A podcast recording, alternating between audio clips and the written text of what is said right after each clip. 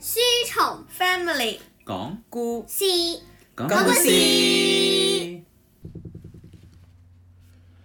Ravi's Roar by Tom Percival.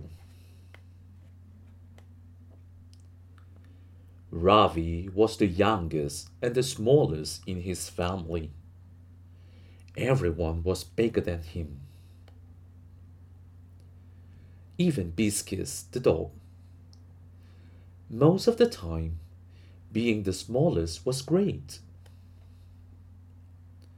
But sometimes, just sometimes, it wasn't. One day, Ravi and his family went on a picnic. There was a race to the train, and guess who came last? Ravi. Everyone else got a comfy seat, but Ravi had to squash in with Dad and Biscuits. Then, Biscuits made a bad smell. When everyone got to the park, they played hide and seek. It was meant to be fun, but Ravi couldn't find anyone. At the adventure playground, the monkey bars were too high. The gaps between the logs were too wide. And when Ravi wanted to go on the big slide, the man said, Sorry, son, you are too small. Ravi got so cross that his face turned red. But then, Dad said, Come on, let's get an ice cream. Everybody ran off, and guess who came last? Ravi. And then, when Ravi went to get his ice cream, there was none left. Well, that really did it. Ravi was furious. He growled, and a stripy tail popped out from the back of his shorts. Then he sprouted two furry ears, sharp pointed teeth, and stripy orange fur. Ravi had turned into a tiger.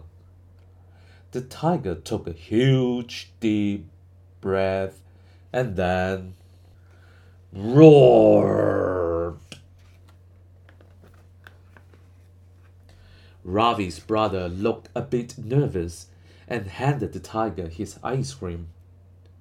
When the tiger went to sit down, there were no benches free, so he roared. And everybody got out of the way. It was great being a tiger. The tiger did all the things that Ravi couldn't. He swung across the monkey bars. He leaped across the logs. He even slid down the big slide. Nobody dared to say no. So the tiger went wild. He roared and growled and did exactly what he wanted. But soon he found that nobody wanted to play with him. Suddenly, the tiger felt a bit sad and nowhere near as cross. In fact, he couldn't quite remember what had made him so angry in the first place. I'm sorry, said the tiger in a quiet voice. And when he said that, everything felt better. That's okay, said Dad. Well done for saying sorry. Then, without even realizing, Ravi became the boy once more.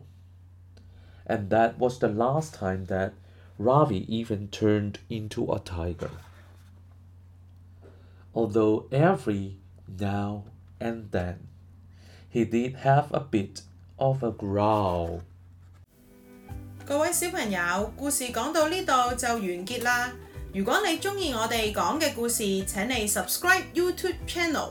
書蟲 Family 讲故事，記得按讚、訂閱、開啟小鈴鐺。